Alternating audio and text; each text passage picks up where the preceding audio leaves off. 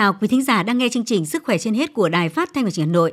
Chương trình được phát trên tần số 90 MHz và phát lại trên tần số 96 MHz và tại website hanoitv.vn. Quý vị cũng có thể nghe lại các chương trình đã phát sóng trên Apple Podcast. Thưa quý vị, mục tiêu điểm sức khỏe hôm nay, chúng ta sẽ đề cập về vấn đề cấp thiết giảm thủ tục hành chính cho trạm y tế trong bối cảnh Hà Nội ghi nhận 30.000 ca bệnh COVID-19 mỗi ngày. Mục vui sống mỗi ngày, bác sĩ chuyên gia của chương trình sẽ tư vấn cách xử trí đúng cách khi trẻ bị sốt cao co giật do mắc COVID-19. Trong mục Bí mật hạnh phúc, mời quý vị nghe bài viết có nhan đề Ý nghĩa của sự công hiến là động lực mạnh mẽ nhất của người làm nghề y. Còn ngay sau đây như thường lệ là bản tin sức khỏe với những thông tin y tế trong và ngoài nước. Bản tin sức khỏe Bản tin sức khỏe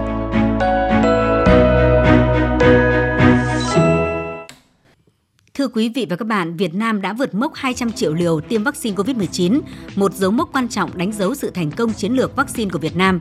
Chiến lược tiêm vaccine thành công đã góp phần quan trọng để cả nước thích ứng an toàn, linh hoạt với dịch bệnh, từng bước phục hồi và phát triển kinh tế xã hội.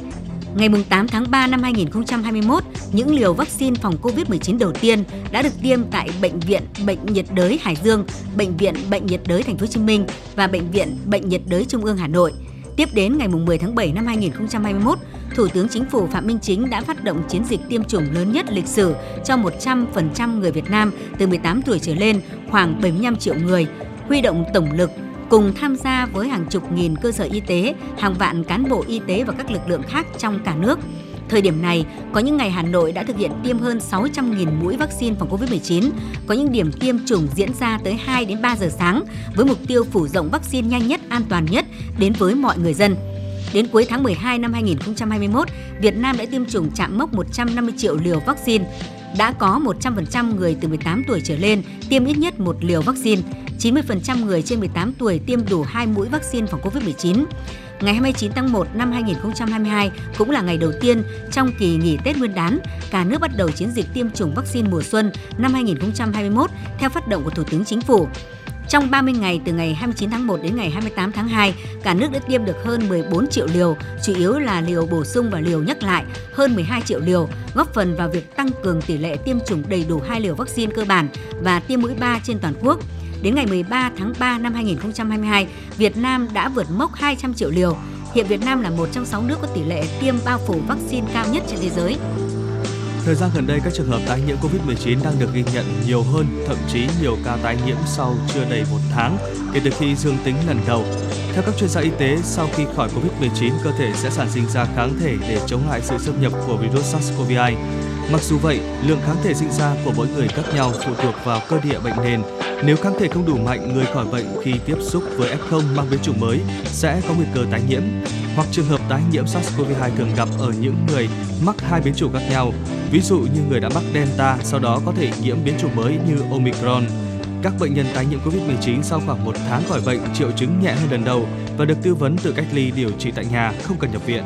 Tiến sĩ Phạm Quang Thái, Viện Vệ sinh Dịch tễ Trung ương cho biết, COVID-19 liên tục biến đổi, càng lây nhiễm nhiều thì tốc độ biến đổi càng nhanh và chủng mới có thể né tránh được miễn dịch đã có trước đó trong cơ thể người bệnh. Do đó, ai cũng có khả năng tái nhiễm COVID-19, thậm chí tái nhiễm nhiều lần nếu không tuân thủ nghiêm nguyên tắc phòng ngừa dịch bệnh.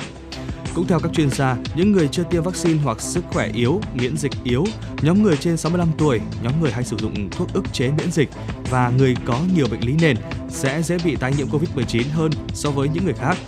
Đa phần bệnh nhân tái nhiễm sẽ nhẹ hơn so với lần đầu mắc bệnh. Tuy nhiên, vẫn có tỷ lệ nhỏ bệnh nhân gặp biến chứng nghiêm trọng sau tái nhiễm COVID-19. Điều này phụ thuộc vào thời điểm mắc bệnh quá gần nhau và cơ địa bệnh nền của mỗi bệnh nhân. Theo tiến sĩ bác sĩ Nguyễn Trung Nguyên, giám đốc trung tâm chống độc bệnh viện Bạch Mai, từ thực tế điều trị cho thấy các trường hợp ngộ độc thuốc tân dược thường gặp nhất là ngộ độc thuốc paracetamol. Vì đa số người bị đau sốt thường dùng thuốc này và đặc biệt đây là thuốc hạ sốt an toàn cho người mắc sốt xuất huyết. Các trường hợp ngộ độc paracetamol hay xảy ra với người bị sốt cao, sốt dai dẳng kéo dài đi kèm với đau ê ẩm người, đã tự dùng thuốc sai khi thấy uống thuốc xong không đỡ lại uống thêm mà không để ý đến khoảng cách thời gian giữa các liều và không để ý đến tổng liều tối đa cho phép. Để phòng chống ngộ độc, các chuyên gia y tế khuyến cáo paracetamol dù là thuốc không cần kê đơn, dùng để giảm đau hạ sốt vẫn luôn phải tuân thủ đúng liều trong mỗi lần uống, khoảng cách giữa các lần uống. Theo hướng dẫn của khoa dược Bệnh viện Bạch Mai, đối với người lớn khi dùng paracetamol uống 3 gam một ngày, chia làm 4 hoặc 6 lần, cách nhau ít nhất 4 giờ. Nhìn chung không nên vượt quá 3 gam một ngày. Trong trường hợp đau nặng, liều tối đa có thể tăng lên đến 4 gam một ngày. Không sử dụng rượu bia trong thời gian uống thuốc paracetamol vì sẽ làm tăng nguy cơ tổn thương gan. Dùng paracetamol đối với trẻ em uống 60 mg trên 1 kg một ngày chia làm 4 hoặc 6 lần, tức là 15 mg trên 1 kg mỗi 6 giờ hoặc 10 mg trên 1 kg mỗi 4 giờ. Tổng liều không được vượt quá 80 mg trên 1 kg một ngày ở trẻ em có cân nặng dưới 37 kg và 3 g một ngày ở trẻ em có cân nặng trên 37 kg. Bác sĩ chuyên khoa nhi Đỗ Tiến Sơn, trưởng nhóm tư vấn khu vực mạng lưới thầy thuốc đồng hành của thành phố Hồ Chí Minh và Hà Nội đã đưa ra một số vấn đề liên quan đến hạ sốt cho trẻ. Theo đó, việc hạ sốt phải được thực hiện đúng nhằm giúp trẻ đỡ mệt, ăn uống tốt, không mất nước, nhanh hồi phục, giảm nguy cơ nhập viện. Theo bác sĩ Sơn, các bậc phụ huynh cần chuẩn bị một số loại thuốc hạ sốt sau tại nhà. Paracetamol có các tên thương mại phổ biến như Habacol, Eferagan, hàm lượng phổ biến là 80mg, 125mg, 250mg, 300mg và 500mg. Nên mua thuốc dạng đơn chất chỉ có paracetamol không kèm các dược chất khác. Lưu ý dùng thuốc phù hợp với cân nặng của bé. Các bậc phụ huynh nên mua sẵn cả thuốc dạng viên đạn đặt hậu môn để sẵn sàng cho vào trong ngăn mát của tủ lạnh. Có thể cắt bớt viên thuốc đạn trước khi để và chuẩn liều. Mua đủ cho 3 đến 5 ngày dùng. Thuốc Buprofen có các tên thương mại phổ biến là Sostop, Brufen, AT, Ibuprofen. Thuốc này chỉ dùng khi trẻ sốt cao, khó hạ sốt. Các bậc phụ huynh không nên mua nhiều, chỉ cần có một lọ để dự phòng. Thuốc này nếu dùng quá liều sẽ gây hại thận. Khoảng cách giữa hai lần uống thuốc là 6 giờ đồng hồ. Các bậc phụ huynh nhất thiết phải xin ý kiến của bác sĩ trước khi cho trẻ dùng loại thuốc hạ sốt này. Nếu phải dùng xe cãi nhau thì chỉ cần lưu ý khoảng thời gian giữa hai lần dùng cùng một loại thuốc. Nếu trẻ sốt cao, khó hạ sốt, trên 38,5 độ hoặc sốt 38 độ nhưng có dấu hiệu mệt, quấy hoặc trẻ có tiền sử co giật do sốt, các bậc phụ huynh cần cho trẻ uống hạ sốt paracetamol, trường ấm nách, bẹn. Nếu trẻ không có chịu khi lau nước, sau 30 phút hoặc 1 giờ đồng hồ, nếu trẻ đã hạ sốt thì theo dõi tiếp. Nếu trẻ không hạ sốt cần báo ngay cho bác sĩ. Nếu chưa gọi được, cho trẻ uống một liều ibuprofen như chỉ dẫn nêu trên và theo dõi tiếp 60 phút. Nếu trẻ không hạ sốt, cần đưa sớm vào viện. Quốc gia chịu ảnh hưởng nghiêm trọng nhất bởi dịch Covid-19 vẫn là Mỹ với trên 81,17 triệu ca mắc và gần 1 triệu trường hợp tử vong. Trong ngày qua, Mỹ ghi nhận thêm gần 2.300 người nhiễm virus SARS-CoV-2. Hai năm sau khi đại dịch Covid-19 bùng phát, mặc dù số ca nhiễm mới vẫn còn cao, nhưng số ca nhập viện và tử vong tại Mỹ đã giảm đáng kể. Do đó, nhiều bang của Mỹ đã bắt đầu nới lỏng các biện pháp kiểm soát dịch, người dân Mỹ không còn bắt buộc phải đeo khẩu trang sau một thời gian dài đã quen thuộc. Tuy nhiên, việc trở lại một cuộc sống bình thường mới không phải là dễ dàng. Đối với hàng triệu người dân Mỹ vốn đã quen với việc đeo khẩu trang và thực hiện giãn cách xã hội, việc dỡ bỏ các quy định này giúp họ cảm thấy nhẹ nhõm, nhưng kèm theo đó là sự thất vọng, bực bội và bất an. Thủ tướng Pháp Jean Castex cho biết nước này bắt đầu triển khai tiêm mũi vaccine thứ tư ngừa COVID-19 cho người từ 80 tuổi trở lên đã được tiêm mũi tăng cường. Chương trình tiêm chủng ngừa COVID-19 cũng sẽ mở rộng triển khai đối với những người có hệ miễn dịch kém. Nhóm đến nay vẫn chưa phải là đối tượng được tiêm vaccine ngừa COVID-19. Theo ông Castex, trong 4,1 triệu người trên 80 tuổi ở Pháp, có 3,1 triệu người đã tiêm mũi tăng cường. Pháp đang chứng kiến số ca mắc mới COVID-19 tăng trở lại. Từ ngày 14 tháng 3, Pháp đã bỏ quy định yêu cầu xuất trình thẻ thông hành vaccine trước khi vào các nơi công cộng, cũng như quy định bắt buộc đeo khẩu trang trong không gian kín, dù các quy định phòng dịch đang được nới lỏng. Thủ tướng Castex cho biết ông khuyến nghị những người có sức khỏe kém nên đeo khẩu trang trong không gian kín và ở nơi đông người. Nhật Bản sẽ thay đổi tiêu chí đánh giá với mức độ dịch COVID-19 thay vì căn cứ vào số ca mắc mới mỗi ngày sẽ chuyển sang căn cứ vào xu hướng tăng giảm dịch bệnh, tỷ lệ sử dụng giường bệnh cũng như áp lực với hệ thống y tế. Các thay đổi này sẽ là cơ sở quan trọng để Nhật Bản đưa ra các biện pháp phòng ngừa dịch bệnh phù hợp. Hiện nay tiêu chí để dỡ bỏ việc áp dụng các biện pháp trọng điểm tại các địa phương là số ca mắc mới và áp lực đối với hệ thống y tế phải giảm xuống mức thấp, đã không còn phù hợp Do đó, Ủy ban chuyên gia phòng chống dịch COVID-19 của Nhật Bản đã quyết định nếu số ca mắc mới và áp lực đối với hệ thống y tế vẫn cao, nhưng chỉ cần có xu hướng giảm, có thể dỡ bỏ áp dụng các biện pháp trọng điểm tại các địa phương, bình thường hóa các hoạt động kinh tế xã hội. Cùng với việc thay đổi các tiêu chí đánh giá mức độ dịch COVID-19, Nhật Bản cũng triển khai những biện pháp linh hoạt đối phó với dịch bệnh như quay trở lại, cho phép sử dụng chứng nhận tiêm chủng và chứng nhận âm tính với virus SARS-CoV-2 để tham gia các sự kiện và hoạt động kinh tế xã hội một cách bình thường. Bên cạnh đó, các sự kiện có quy mô lớn sẽ được tổ chức mà không giới hạn số người tham dự, với điều kiện sự kiện sẽ diễn ra trật tự và có kế hoạch phòng dịch chi tiết. Số ca mắc mới tăng mạnh trên toàn quốc với mức 3.500 ca mỗi ngày đã buộc giới chức Trung Quốc phải đóng cửa trường học tại Thượng Hải. Lệnh phong tỏa cũng đã được thực thi ở một vài thành phố ở miền Đông Bắc trong bối cảnh gần 19 tỉnh trên cả nước đang đối phó với các ổ dịch bùng phát do biến thể Omicron và Delta gây ra. Phó Thủ tướng Trung Quốc Tôn Xuân Lan chỉ đạo các địa phương có dịch triển khai biện pháp mạnh nhất như đẩy mạnh xét nghiệm đại trà, sàng lọc dịch tễ, nhất là khu vực cảng biển, cảng hàng không, khép kín ổ dịch, nhanh chóng khống chế dịch lây lan, trong một động thái mới, cơ quan y tế nước này vừa cho phép người dân mua kit tự xét nghiệm COVID-19 tại các nhà thuốc trên các trang thương mại trực tuyến. Lâu nay, việc xét nghiệm chỉ có cơ quan y tế thực hiện. Trung Quốc vừa phê duyệt 5 loại kit xét nghiệm kháng nguyên do các công ty nội địa sản xuất và cam kết giá bán thấp nhất. Các chuyên gia của Tổ chức Y tế Thế giới bắt đầu thảo luận cách thức và thời điểm để kết thúc tình trạng khẩn cấp y tế toàn cầu do COVID-19 gây ra Tại các cuộc thảo luận kín tại Tổ chức Y tế Thế giới, các chuyên gia đang tập trung xem xét những điều kiện nào để báo hiệu rằng tình trạng khẩn cấp y tế công cộng được tuyên bố cách đây 2 năm sẽ kết thúc. Cuộc thảo luận đang dừng ở các điều kiện để tuyên bố chấm dứt tình trạng khẩn cấp và Tổ chức Y tế Thế giới hiện chưa xem xét đưa ra tuyên bố như vậy. Tổ chức Y tế Thế giới vốn thận trọng khi đưa ra tuyên bố chấm dứt tình trạng khẩn cấp y tế toàn cầu cũng như tuyên bố tình trạng khẩn cấp quyết định chấm dứt sẽ do Tổng Giám đốc Tổ chức Y tế Thế giới đưa ra sau khi tham khảo ý kiến chuyên gia. Tiêu điểm sức khỏe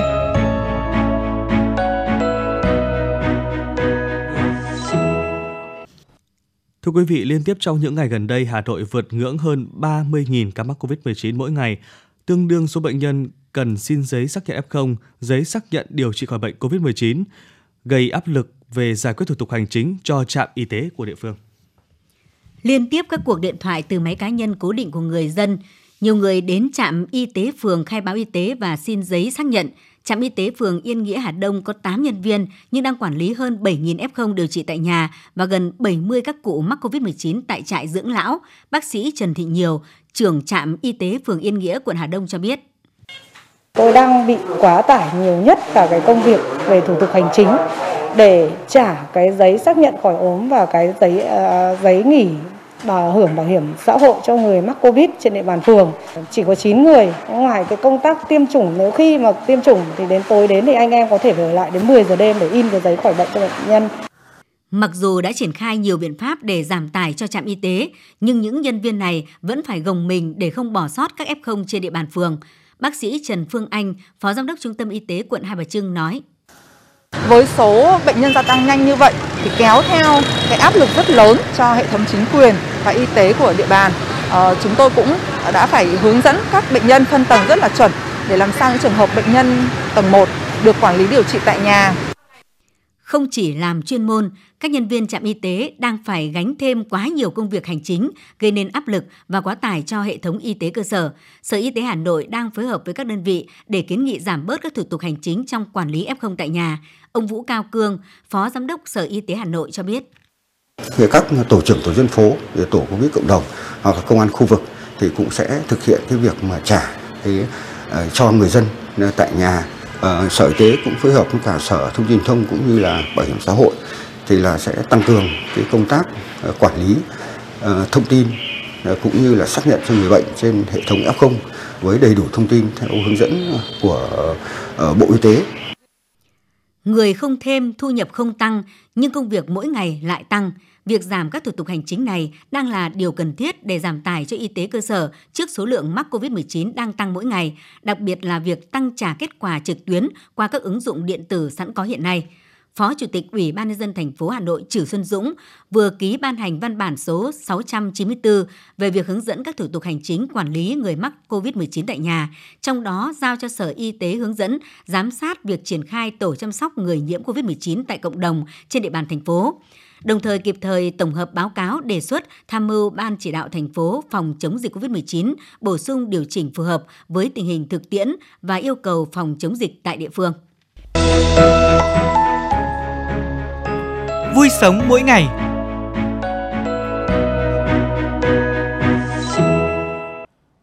Thưa quý vị và các bạn, dịch COVID-19 với biến thể Omicron đã và đang và sẽ tiếp tục diễn biến rất phức tạp, số ca mắc ngày càng gia tăng. Tính đến nay, đã có khoảng nửa triệu trẻ mắc bệnh, trong khi đó sốt cao co giật là tình trạng mà nhiều trẻ có thể gặp phải khi nhiễm bệnh khiến các bậc phụ huynh rất lo lắng. Để giảm bớt những băn khoăn lo lắng chính đáng trên, Phó giáo sư tiến sĩ Trần Minh Điển, Giám đốc Bệnh viện Nhi Trung ương đã tư vấn cụ thể. Theo Phó Giáo sư Tiến sĩ Trần Minh Điển, Giám đốc Bệnh viện Nhi Trung ương, trẻ em được phân làm các nhóm tuổi. Nhóm tuổi đầu tiên là trẻ sơ sinh và trẻ bú mẹ, nhóm tuổi thứ hai là trẻ mẫu giáo, nhóm tuổi thứ ba là trẻ ở các nhóm tuổi tiểu học, trung học cơ sở. Đối với trẻ sơ sinh và trẻ bú mẹ, đây là nhóm tuổi các bé chưa biết nói và nhận định triệu chứng cũng rất khó khăn.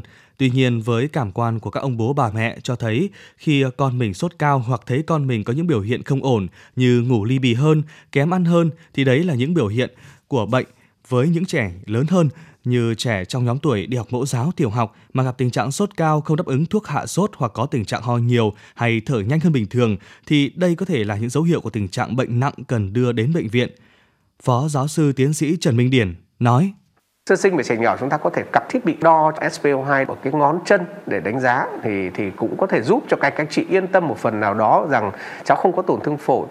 Thế tuy nhiên thì nếu như trẻ em mà cái nồng độ mà nó dưới 94 hay dưới 92 ấy, thì đồng thời nó phải xuất hiện thêm những cái tình trạng khác, ví dụ như tình trạng khó thở, cái lồng ngực nó co kéo và cái cánh mũi nó nó nó phập phồng. Tiếp theo ấy thì là chúng ta thấy thấy cái chi giác của đứa trẻ.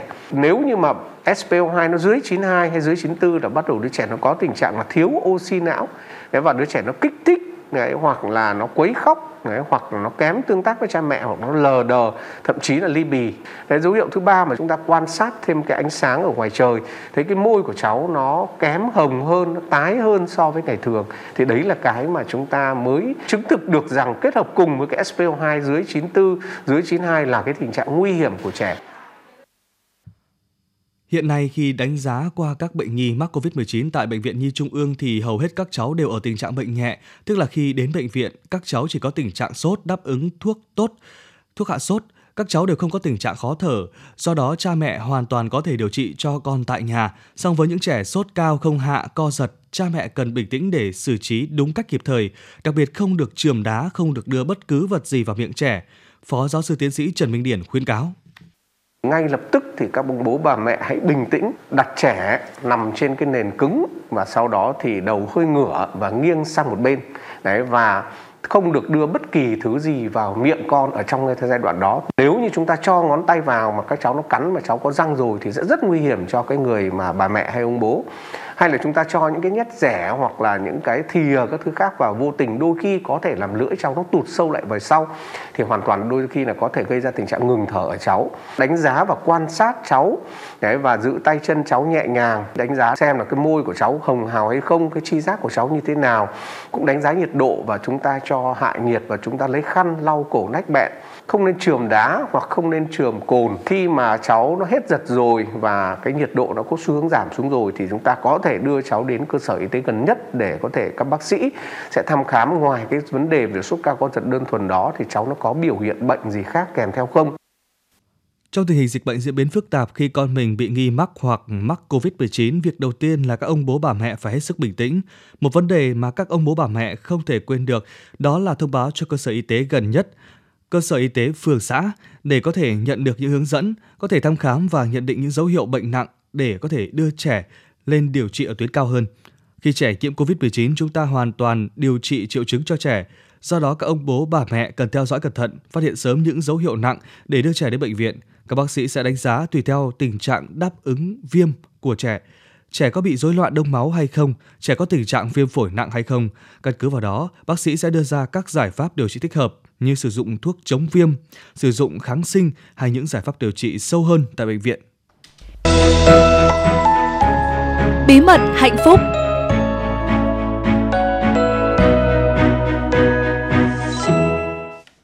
Quý vị thính giả thân mến, ý nghĩa của sự cống hiến là động lực mạnh mẽ nhất của người làm nghề y. Đó là chia sẻ của Phó Giáo sư, Tiến sĩ Lê Minh Khôi, Phó Giám đốc Trung tâm Hồi sức người bệnh COVID-19 Bệnh viện Đại học Y Dược Thành phố Hồ Chí Minh, người đã hoàn thành nhiệm vụ nặng nề nhưng cao cả trong cuộc đời làm ngành y của mình. Sau 6 tháng cùng đồng đội bảo vệ thành lũy ở Trung tâm Hồi sức người bệnh COVID-19, Bệnh viện Đại học Y Dược Thành phố Hồ Chí Minh, mục bí mật hạnh phúc hôm nay, chúng ta sẽ cùng nghe những tâm sự của vị bác sĩ này. Chúng tôi đã hoàn thành nhiệm vụ nặng nề nhưng cao cả trong cuộc đời làm ngành y của mình sau 6 tháng cùng đồng đội bảo vệ thành lũy ở Trung tâm Hồi sức người bệnh COVID-19, Bệnh viện Đại học Y Dược Thành phố Hồ Chí Minh. Nhiều lúc tôi tự hỏi vì sao mình có thể đi qua được giai đoạn đó với tâm thế ban đầu ra trận hoàn toàn mù mờ về cuộc chiến, về một kẻ thù Covid-19 rất mới.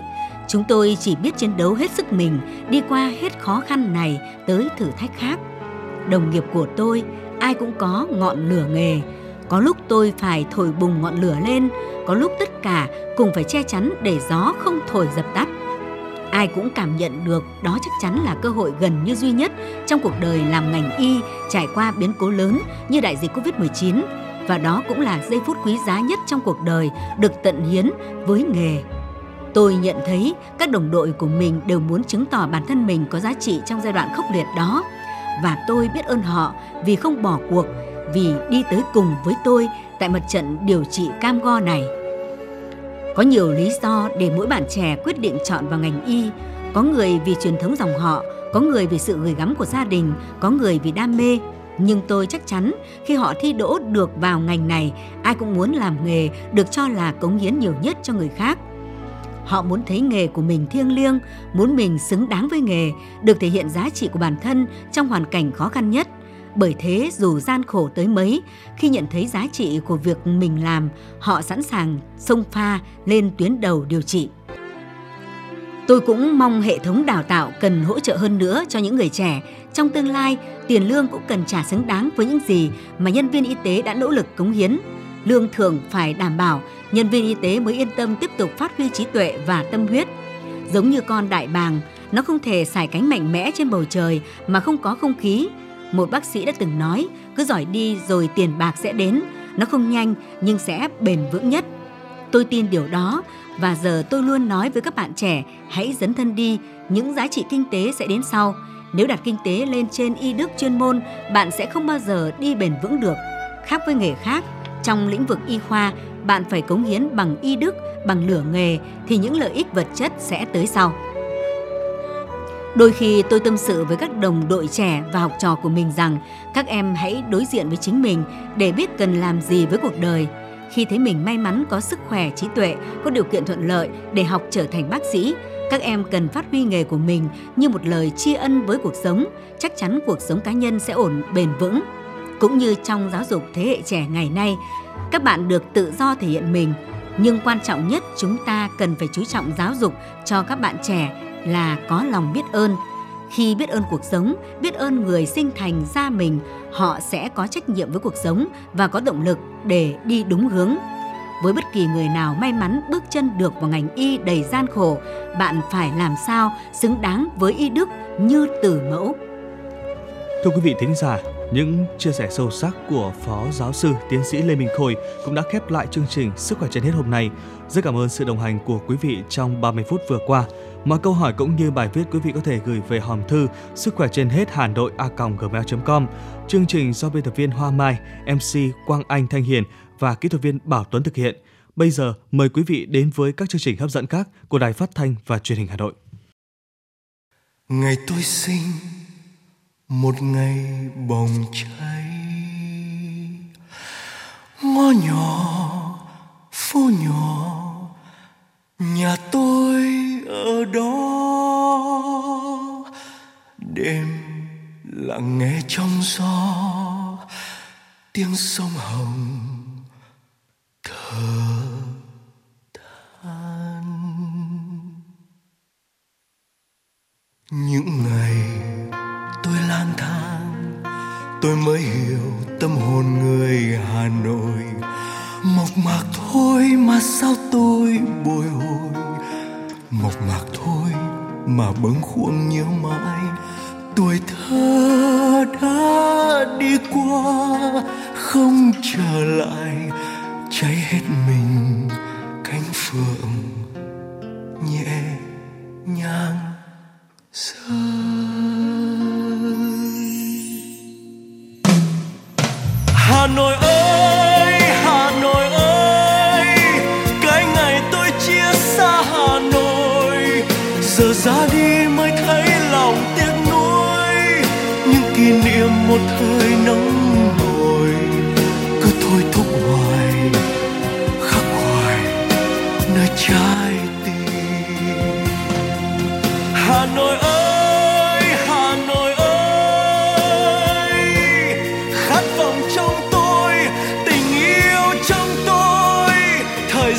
Có bao giờ phôi phai như nước hồ hương xanh vời vợi như hương hoa sữa nồng nàn đắm đuối. Bước chân tôi qua bao nẻo đường, vẫn mong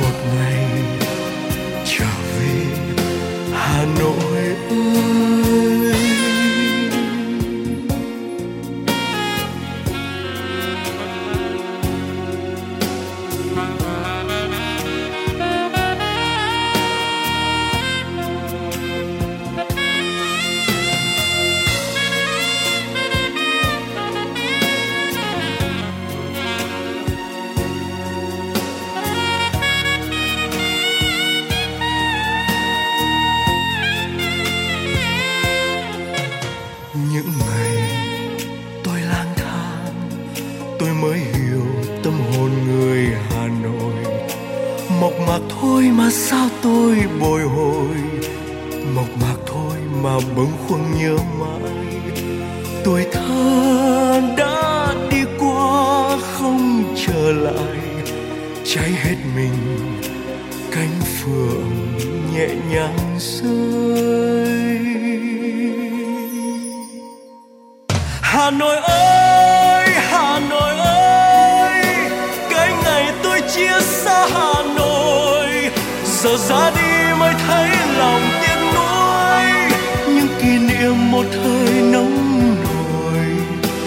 Thôi thúc hoài khắc hoài nơi trái